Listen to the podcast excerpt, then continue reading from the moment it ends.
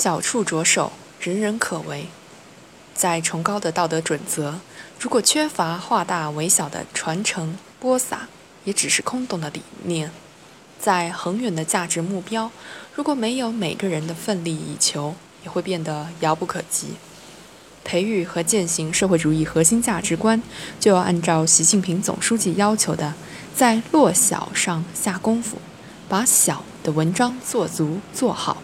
才能找准价值观建设的着力点，真正让核心价值观的影响像空气一样无所不在、无时不有。一滴水可以折射太阳的光辉，小中见大是朴素的方法论，价值观的传播同样如此。琐碎小事构成日常生活，这当中个体的行为规范，恰能反映出一个国家和民族的精神追求。从这个意义出发，价值观涵化于社会生活深处，落脚在公民的一言一行中，一具体就生动。试想，如果终日挂在嘴边的是宏大叙事，怎能期待春风化雨、润物无声？如果让群众感觉道德标杆难以企及，又如何内化于心、外化于行？在弘扬核心价值观的过程中，尤需警惕形式主义的危险。牢牢把握现实针对性，利弊大而无当，大而化之。道不可作论，德不能空谈。小既是切口，也是载体。落小的关键在于唤起从点滴开始的行动。古人说得好：“人人皆可以为尧舜。”从具体行为入手，发掘坚守正道、敬业奉献、虔诚勤勉、孝老爱亲的典型人物。创新传播方式，丰富教育载体，办实各类活动，在潜移默化中传扬崇德向善的感人事迹。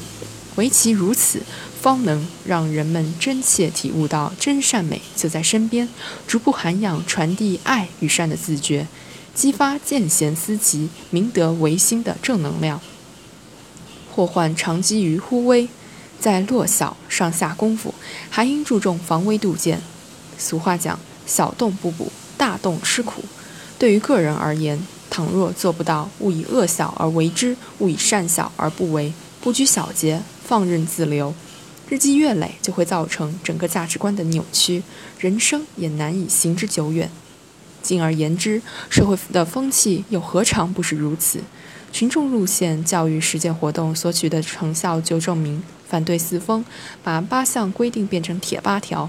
关键正在于从小处抓严抓实，因此培育和践行核心价值观，也需及时检视细枝末节，防范小积弊拖成大问题。